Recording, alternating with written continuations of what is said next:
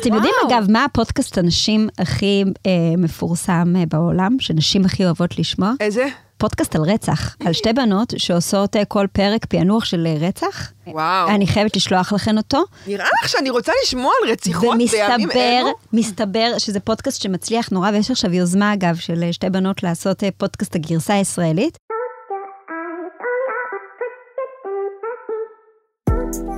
ברוכים הבאים לפאנורמל, פודקאסט על חדשנות וקריאיטיב לחברות ומותגים שרוצים להישאר עם היד על הדופק.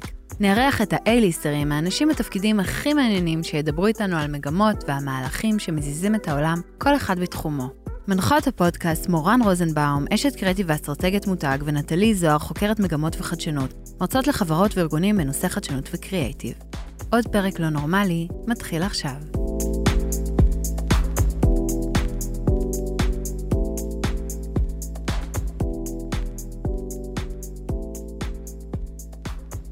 איזה טוב. כיף שאורלי מרקין איתנו פה באולפן, יואו, איזה כיף להיות. ועוד פעם שנייה.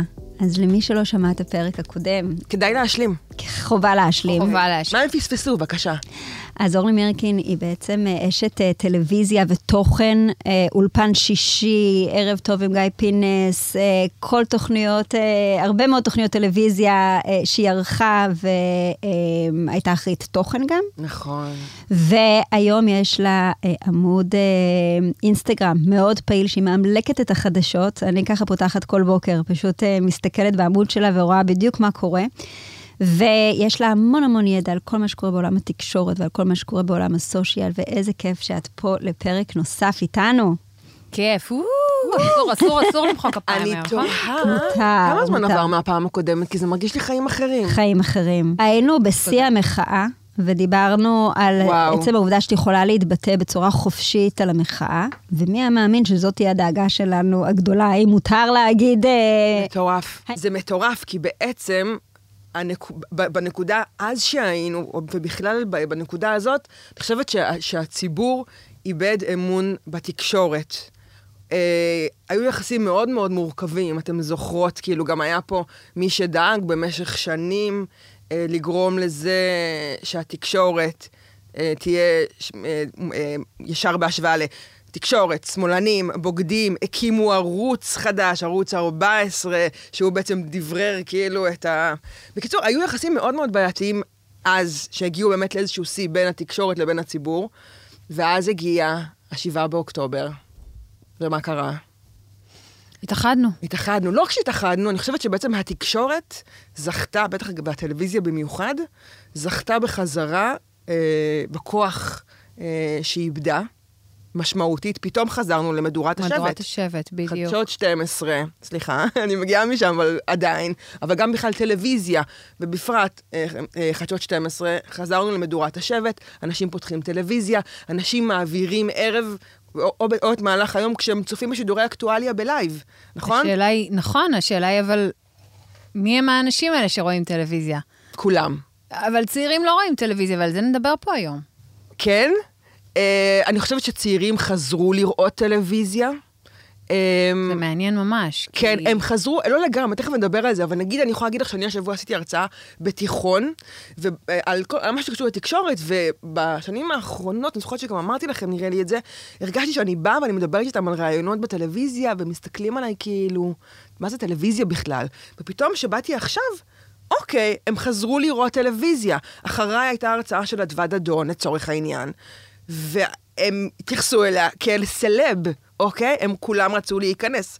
אה, שער המורות, כאילו הטלוויזיה ממש הרוויחה את המקום שלה. ואגב, את אומרת לי, הצעירים הם יותר עדיין ברשתות, ששם הם צורכים את החדשות שלהם. אבל באיזשהו שלב, אחרי, הרי בעצם בכל הרשתות, בטלגרם ובאינסטגרם ובטיקטוק, היו את כל סרטוני הזוועות. ובאיזשהו שלב, גם, כאילו, המבוגרים בטוח, וגם הצעירים כבר פחות יכלו להכיל את הדבר הזה, והם בחרו במודע לבוא לראות את זה בטלוויזיה, כי הם ידעו שם ששם יש עורך.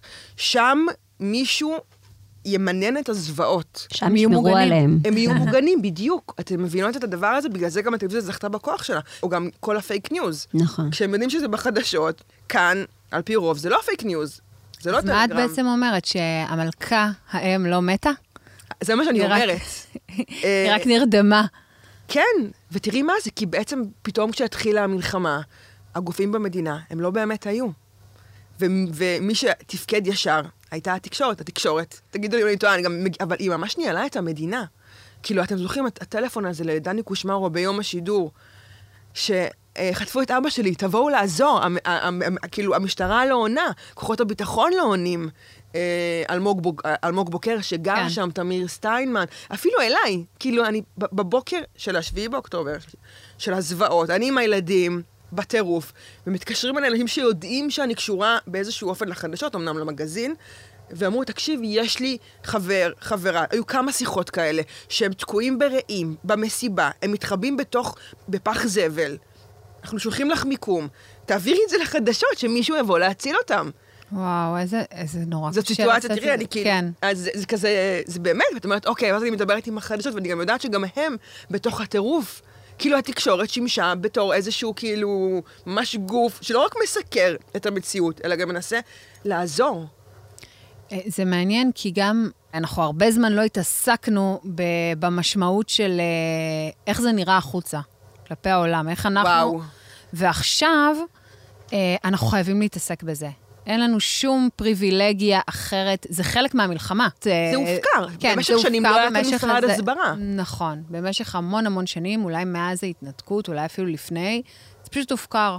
אנחנו מדינת אה, מעצמת ההייטק, כוחנו במותנינו, אנחנו לא חייבים אה, שום דבר לאף אחד, אנחנו חזקים, הצבא הכי חזק בעולם, הכי חכם, היהודים הכי חכמים, ולא צריך לדבר על העניין הזה של הפלסטינאים, זה יתנדף מתישהו, זה לא יתנדף, זה יתפוצץ עלינו. היה צריך לעשות בזה הרבה מאוד סדר שלא נעשה, ועכשיו אנחנו פתאום מ-0 ל-100, כן. חייבים לדבר, חייבים להיות ב...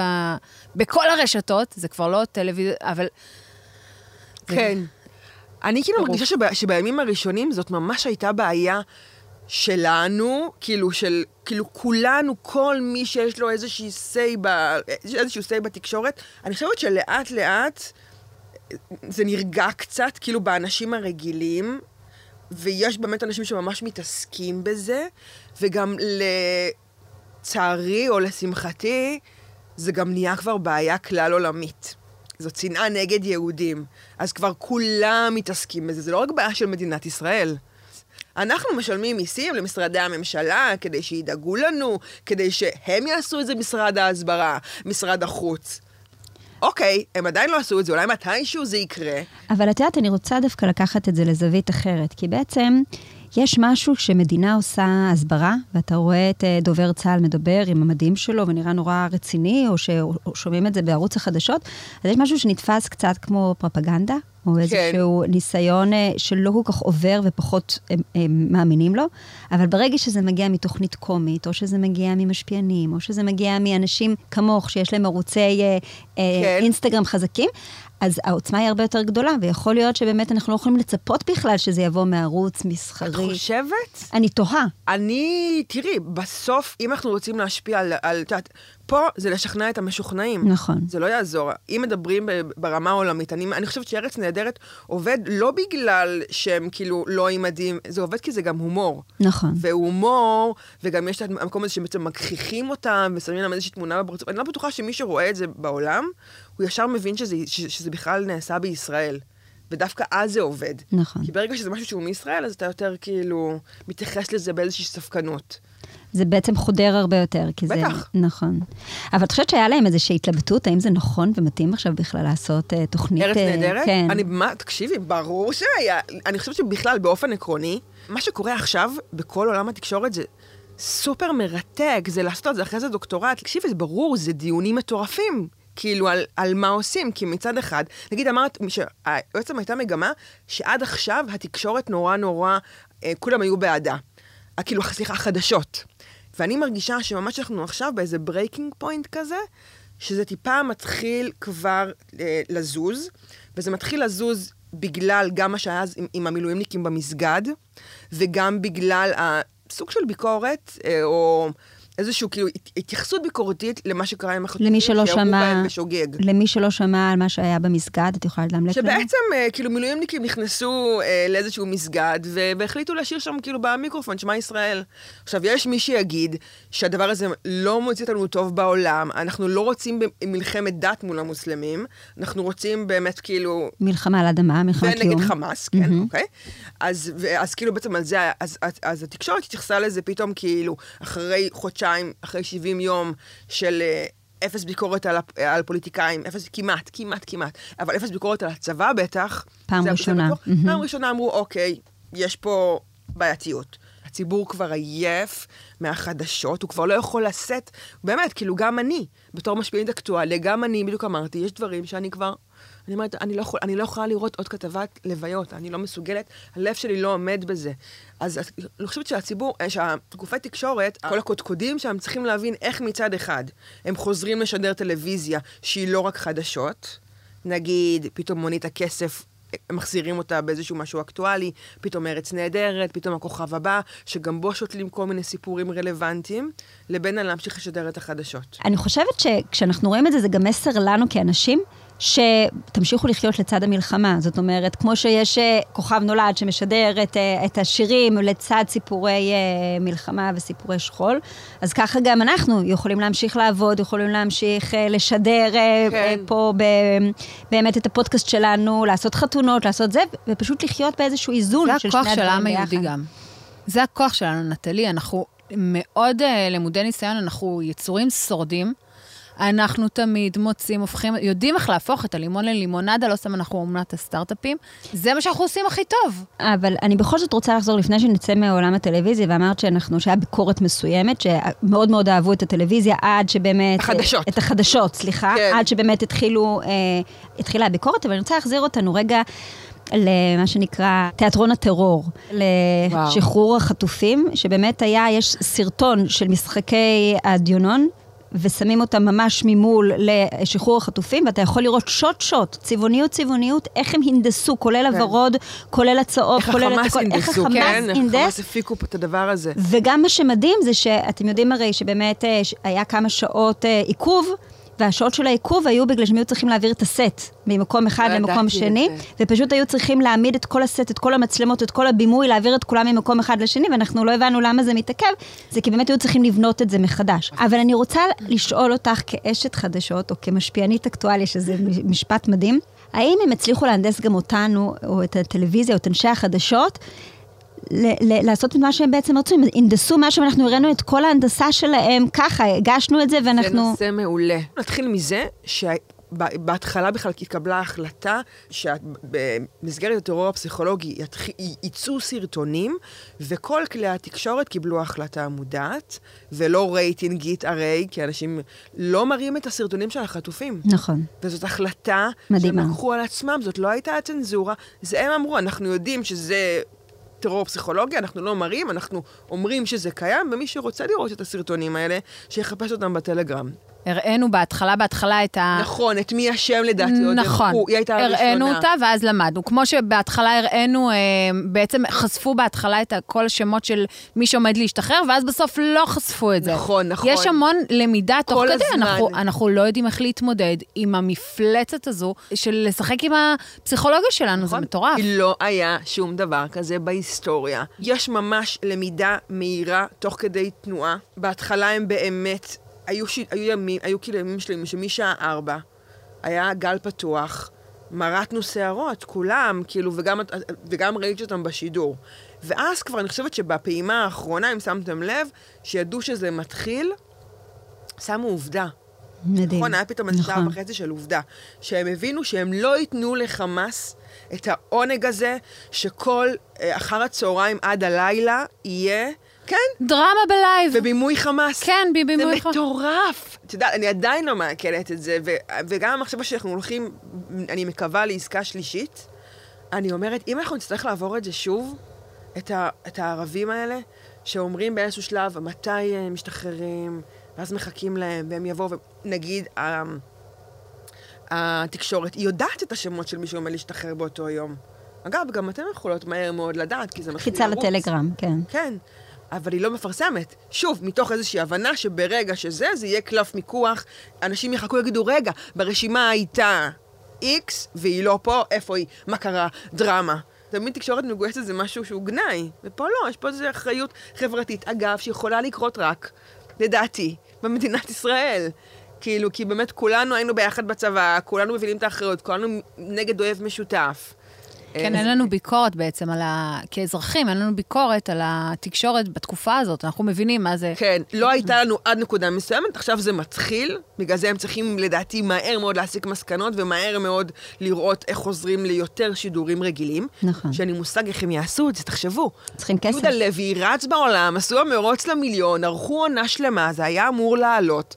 כאילו, זה גם מקומות שאנחנו לא נוכל בכלל לטוס אליהם בקרוב. חוץ מזה, יש כוכבים, אני לא כבודם בכבודם מונח, אבל אני חושבת שיש כוכבים חדשים, כאילו אדוה דדון, וואו. או אנחנו דני קושמרו. שמרו. אני הרי עושה כתבות אה, לאולפן שישי מדי פעם, ודני הוא הכי כאילו, הוא הכי מענץ', תמיד הוא ישלח לי אה, ביום שישי בערב, לפני השידור הכתבה, את הטקסט שהוא כתב, שמפנה לכתבה שלי. כאילו, הוא, הוא מכבד את העבודה של העיתונאי. ומצד שני, גם אני, כמשפענית אקטואל, אקטואליה, בזמן המלחמה, מחפיצה אותו. אני כאילו מנתקת, אני מנתקת את עצמי מזה שאני מכירה את הבן אדם, ומחפיצה את הפרסונה. אני חושבת ש... שהוא לגמרי קנה את עולמו. אגב, כל העיתונאים... שכאילו, אני מרגישה שכזה ראו כמה זה מסעיר אותם, נגיד ירון אברהם פתאום נהיה גם איזה כוכב כזה, ניר דבורי, אה, באמת, כאילו, אה, נהיה מאמין. הוא היה כזה המון שנים כזה, כתב צבאי, אבל לא מאוד אה, בולט, הם כבר כולם יודעים, רואים, איך הוא נראה, כאילו, הם נהיו ממש סטארים. סלב. גם נגיד אדווה, דדון. יואו. תגידו, אתם, אתם מבינות שהאיש, שהאישה הזאת, ממה היא עשויה? ביום של הבלגן, היא ברעים, עם קסדה, מטורף. מחפשת כאילו ניצונים ומצילה אותם.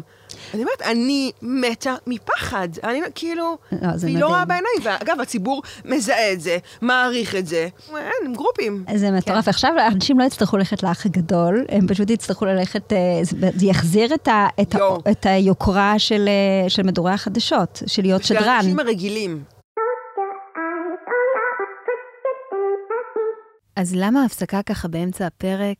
גם כדי לתת לכם רגע של הפסקה קצרה, וגם כדי לספר לכם שאם אתם מתחברים לתכנים שלנו, שתדעו שיש לנו הרצאה לארגונים וחברות על המגמות הכי חמות של 2024. וחוץ מזה, אתם מוזמנים גם לאינסטגרם שלנו, פאנורמל פודקאסט, שם אנחנו מעדכנות את כל מה שחדש.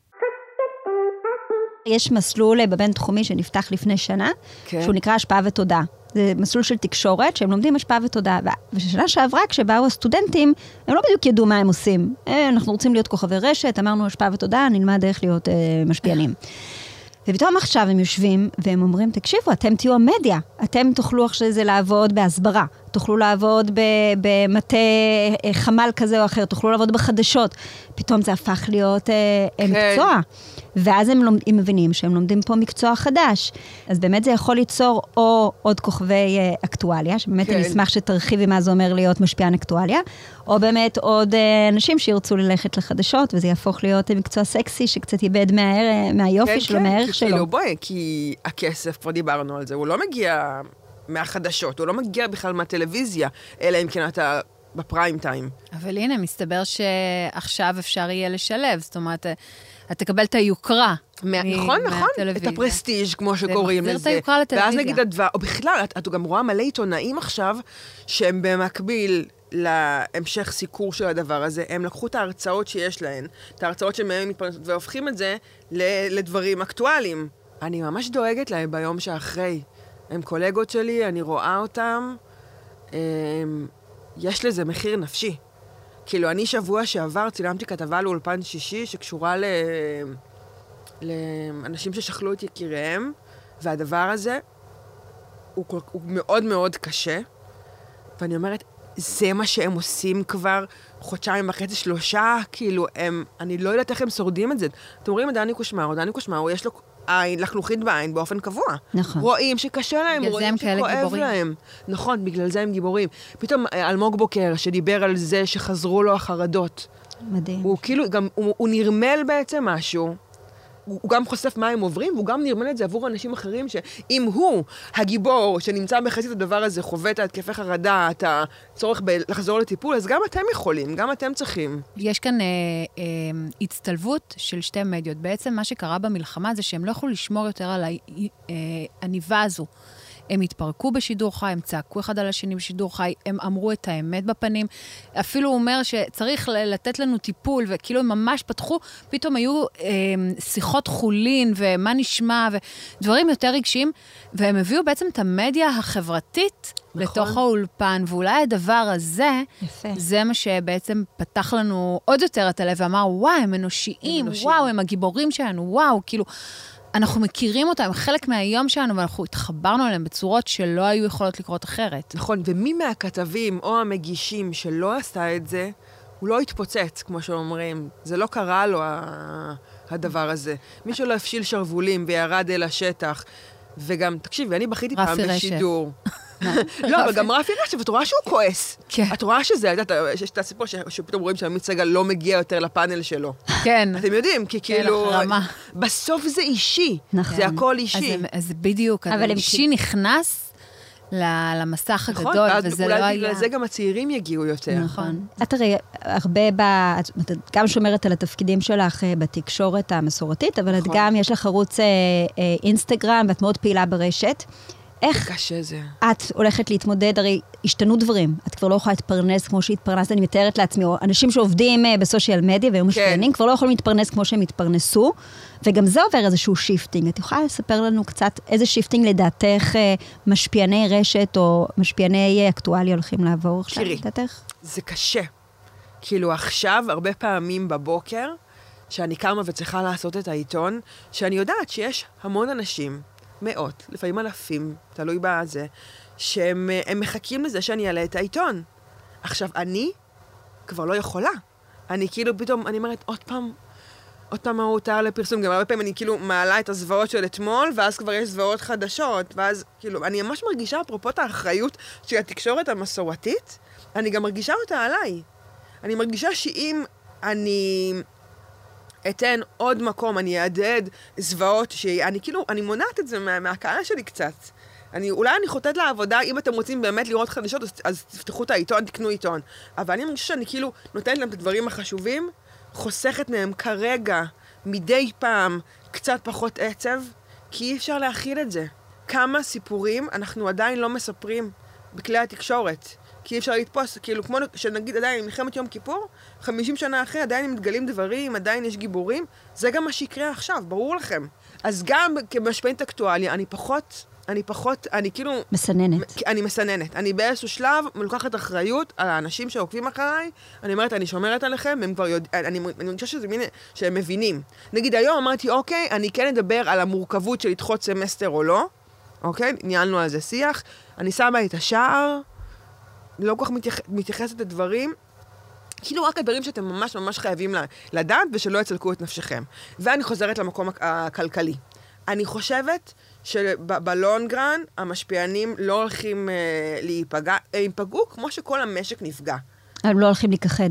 ממש לא. האמת שאם אתה משפיען אה, מוכשר, אז אתה יודע לשלב את הדברים בתוך הסיפור. זאת אומרת, אתה יודע נכון. לבנות, לבנות סיפור, ואתה יודע לקחת את ה... לא יודעת מה, ל, אני עכשיו אה, מפרסמת את אה, רשת וואטאבר, נכון, בגדי יודעת. הדיונון, וואטאבר. תורם, ו- ו- וגם לרתום אותם לתוך הדבר הזה. בדיוק. מישהו חכם, הרי המשפיענים בה באמת עובדים, נגיד מאיה ורטהיימר style, אז, אז היא הצליחה לרתום את יד שתיים, שיעשו קמפיין שקשור למצב. או BuyMe, בואו נפנק את המילואימניקים, את, את, את נשות המילואימניקים. זאת אומרת, היה אפשר לשחק בזה. כן. להישאר כמשפיען שגם נוקט עמדה ופועל למען נכון. העמדה שלו. אגב, זה קטע, כי בעצם לפני שנה היינו כאן בהמון דיונים, קצת פחות משנה, אה, האם משפיען, אפרופו אה, דורין אטיאס שדיברה על אה, הקרב של החור של התחת, איך כן. אתם לא מביעים דעה. גם פה, כאילו, נורא חיכו לראות. בר רפאלי, מי המשפיען שהתייחס למצב ומי לא התייחס אליו. היו כאלה שבהתחלה לא נרתמו למאמצי ההסברה, או נגיד כאלה, נגיד קורין גדעון, היא סופר נרתמה למאמצי ההסברה העולמיים גם, והיא הרוויחה מזה גם על- עלולה עוקבים באיזה משהו מטורף, כאילו, מדברת איתך על איזה מאה אלף, כאילו, היא נורא נורא צמחה. נכון. אני חושבת שגם פה, בסוף, משפיענים, אנשים קונים מהם בגלל שהם מתחברים לערכים שלהם, ובאירועים כאלה, רואים יותר מה הערכים של, שלך. אני מרגישה שעם כל המורכבות של המצב, הקהל שלי רואה אותי צועדת, מספרת את הסיפורים של החטופים, רואה, רואה אותי לא מורידה מסדר היום דברים שהם קריטיים. בדרך לכאן, מישהי שלחה לי הודעה, עוקבת שאני לא מכירה, אורלי, יש שם לוויה של איקס, מאיפה יש את המסע שלו, של, כאילו, ש- שרוצים להיפרד ממנו? אתם מכירים את כן, את. המחווה המהממת הזאת? ואני יודעת אה, מ- להשיג את המידע, אז שלחתי את זה גם לה, שתדע איפה היא יכולה לחכות היום לחלוק עבוד אחרון, וגם העליתי את זה. הקהל יודע שאני אתן להם את זה. אז בעצם אנחנו אומרים שאם אתה משפיען, הוא איכותי, והוא יודע לעשות את העבודה כמו שצריך, הוא יודע להתאים, אם בעצם, בעצם בנית את עצמך כמו שצריך, מההתחלה, יש לך ערכים שהקהל יודע, אמרת מקודם, וזה נורא נכון. נכון, יודע לקחת את זה ולשלב את זה ביחד עם העסקים, לרתום אותם, אה, לתת ערך שהוא גם במצב כזה, שהוא נכון. קשה. ליקוש מנחם לצורך העניין, היא נורא מחוברת לנכי צה"ל. אז היא, את רואה אותה שהיא כל יום הולכת למחלקות השיקום, לבית הלוחם, ועדיין מוכרת אה, את כל שאר הדברים שהיא מוכרת, וגם את אומרת, וואלה, בא לקנות ממנה, כי היא ממש בסדר. נכון. אני רוצה אבל לקחת דווקא איזושהי זווית אחרת ולשאול אותך מה, מה הדעה שלך. יש לי ילד אה, בן 12 עכשיו, ועוד ילדה בת 10, מכורי טיק טוק. וואו. אוקיי? מכורי טיק טוק באם אימא של הטיק טוק. ו- והם יושבים בתוך, ה- בתוך הטיק טוק ועוקבים אחרי כל מיני משפיענים, ופתאום שמתי לב דרכם שיש משפיעני רשת מאוד מאוד חזקים בכל העולם, אה, שהם משפיעני רשת פרו-פלסטינאים, והם מעלים אה, את החיים שלהם, ופשוט שוזרים, כמו שאתם משפיענית אקטואליה, הם, כן. הם, הם, הם מעבירים את החדשות האקטואליות דרך אה, העיניים שלהם. עכשיו, יש מלא צעירים, הצעירים נמצאים בתוך דור ה-Z, הם חווים, אם שם הם לומדים את ה... יש ממש מחקרים שמראים שמשם הם, אה, הם, הם לוקחים את כל התקשורת שלהם, ואותם משפיענים אמרו, כמוך, אתם לא צריכים חדשות, לא צריכים עיתונות, לא צריכים כלום, תעקבו אחריי, אני אסביר לכם הכל, וכמובן, הכל מהזווית ראייה שלהם. כן. עכשיו את משפינית אקטואליה, את חושבת שאת צריכה לעשות משהו כדי להוציא את הדברים החוצה? כאילו, הרי את- כל הפריזמה שלך היא רק ישראל. את חושבת נכון. שאת עם הידע שלך היית צריכה לעשות את זה גם החוצה, כמו שהם עושים? אחריות לאומית בעצם. כאילו בהתחלה ניסיתי. באמת? אבל... מה עשית? אה, לא, ברמת ה... כאילו, אני חושבת של, של לה- להמשיך להעביר את הידע, או לנסות, אני, יש איזה סרטונים שלי, שאני ראיתי סרטון שמישהי מדברת באנגלית, ולקחתי אותו, והוא התפוצץ. כאילו, איכשהו זה באמת התפוצץ, וזה הגיע להמון המון אנשים. אה, אגב, גם אני פתחתי טיק טוק במלחמה. גדול. כי הבנתי את, המקום. הזה שיש לזה קהל של, של פודקאסט. והסתכלתי לראות מי הקהל שלי. רוב הקהל שלי הם. נשים, אבל הם, הם ישראלים. אז לא, אז כאילו... אבל את יכולה ללמד. יש לי פנטזיה כזאתי, ש? שאנחנו נוכל ללכת אה, לבתי ספר וללמד אותם איך עושים, איך הם יכולים להיות בתור אה, נוער משפיעני רשת, משפיעני, כן. משפיעני אקטואליה. אני כל כך מאמינה בזה, כי בסופו של דבר, הדור שאפשר לשנות את הדעה שלו, זה הדור הצעיר. הדור הצעיר חי בטיקטוק. כן. ו- ומי שמצליח לשנות את הדעה שלו זה משפיעני אקטואליה, ואני חושבת שהם צריכים ללמוד איך עושים את זה. בסך הכל אתה צריך טלפון, אתה צריך אה, אה, אה, מצלמה. עכשיו, אגב, המשפיענים שאני התחלתי לעקוב אחריהם, כל מיני פטימות כאלה, הם פשוט, ההגדרה שלהם, הטייטל שלהם, זה משפיעני אקטואליה. זאת אומרת, קטע. זה ממש קטע, אני אשלח לך אותם, את מתה. זה משפיעני אקטואליה שהם מעבירים את המסר המאוד חד לעוקבים שלהם, אתם לא צריכים חדשות. אני פה, והם פשוט עושים כמוך, עוברים על יש לי קצת התקשורת. בעיה עם זה, כי אה, באמת, את אורלי אני עוד מכירה, ואני יודעת שיש לה באמת אה, אה, עבר בטלוויזיה, היא לא איזה מישהי שהחליטה פתאום שהיא משפיענית אקטואליה, אבל לא יודעת, הוא יכול לאמלק לי את החדשות, אבל גם לשתול לי כל מיני בוודאי. מסרים תוך כדי. ו- בוודאי, אוף. תקשיבי, הם, הרי הם אומרים. הבן שלי שהוא רוצה ללכת לסרט, הוא לא ייכנס לגוגל, הוא ייכנס לטיק טוק ויראה מה, איזה סרט כדאי לו ללכת. כן. אז אותו דבר דעה פוליטית, או דעה חברתית, הוא נכנס לטיק טוק כדי להבין מה הדעה יהיה שלו. בכלל עם טיקטוק, חברות? הם לא בידינו. הם לא נכון, בעדנו. אה, אה, הם דחוף, אנחנו צריכים להחרים אותם, וגם ארצות הברית. כן, ביחד. שם זה הולך. אני כל הזמן אומרת, מה, אנשים ואז- לא מבינים שטיקטוק זה- זה- זה סין, וסין היא חברה של רוסיה ושל נכון. איראן, אז הם לא יהיו בעדנו בחיים. תגידי, אורלי, מה... במובן של הנשים שחוו הטרדות מיניות וחוו, מה זה הטרדות מיניות? חוו אונס בתקופה כן. הזאת של 7 באוקטובר. בתור אישה שמתעסקת באקטואליה. מה את, מה, מה את עושה עם זה? איך את מתמודדת כאילו עם, עם התכנים האלה, שאני בטוחה שמאוד מאוד נוגעים לך, ומצד שני את לא רוצה לזעזע בתוך העמוד שלך. אז, אז קודם כל, פה אני מזעזעת, פה אני מהדהדת, למשהו שאי אפשר להת- להתבלבל למה שקרה שם, ולאט לאט יש עוד ועוד. זה מאוד חשוב. יש פדיחה הסברתית, כי כאילו אה, רצו משום מה לשמור, מה זה משום מה? אני מבינה את ההיגיון, אבל בסוף זה לא שירת אותנו. לשמור על כבוד הנפגעות. אז לא לספר מה שהם עברו. וזק"א אה, לא צילמו את הנשים כי הם רצו לשמור על הכבוד שלהן. אבל אז אתה צריך להסביר לעולם שבאמת אנסו נשים וילדות, ויל... וגם גברים עכשיו מדברים על זה, אז כאילו חייבים להדהד את זה, אין ברירה אחרת, ואני מתייחס לזה מאוד, וזה טוב, חשוב. החמאס אה, שירת אותנו במקרה הזה, הדבר היחידי שהם שהוא צילמו. עשה טוב זה שהם צילמו. נכון. ועכשיו אנחנו בעצם משתמשים, זה הכל שלהם, אי אפשר להגיד, לא, אתם אה, עשיתם את זה ב-AI, לא, זה, המקור הוא שלהם, אנחנו לא נכון. צילמנו. אבל וגם אנש- עכשיו כל מיני אנשים, ש... נגיד שהיו בנובה, גברים שחוו את זה, ש... שבעצם ראו ולא יכלו לסייע, הם מתחילים לדבר.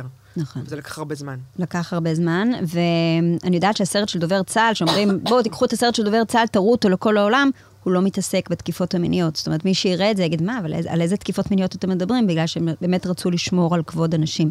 אבל אנחנו מתקרבות לקראת סוף הראיון שלנו, כן. ואני רוצה להרים. בגלל שבסופו של דבר את בן אדם מרים. רק לראות. אותך עם האודם האדום, ולראות אותך עם הקורנת כל כך ויפה כל כך, אני בן אני אופטימית חסרת תקנה, בסופו של כן. דבר. אני בן אדם מאוד מאוד אופטימי, ואני רואה ששנה מהיום דברים מאוד מאוד טובים הולכים לקרות, אני רואה צמיחה. אמן. לא, לא שנה, פחות, פחות, פחות. חצי שנה. כן. אמ, שבוע הבא. אני, השבוע הבא, בום. אז אני חושבת שתהיה צמיחה, יהיה אודם כן. אדום. אני חושבת שנחזור לקנות. אני חושבת אני לא שנחזור אה, הפסקת לקנות, אחותי. אני לשבוע. הפסקתי לאיזה, לא.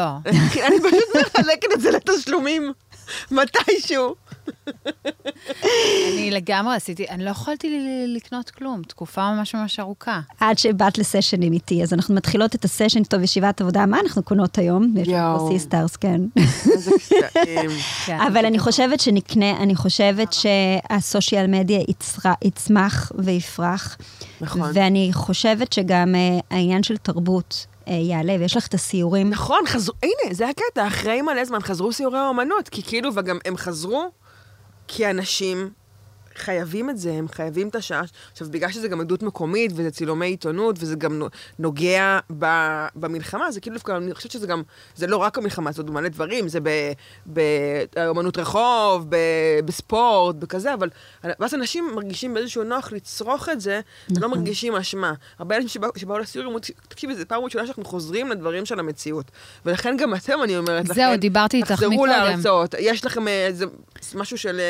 אה, רצ- אמרתי לה, אנחנו מתלבטות, מה לעשות? כי לא נעים עכשיו לעשות אירוע של אה, מגמות, כי כל- שנייה, את יודעת, אה, אה, הותר לפרסום והותר לפרסום, וזה מרגיש נורא. אז כן. אה, אורלי אומרת, מה אמרת לי? שיש לזה כן. מקום. יש לזה שאנשים מקום. רוצים... אגב, אנשים...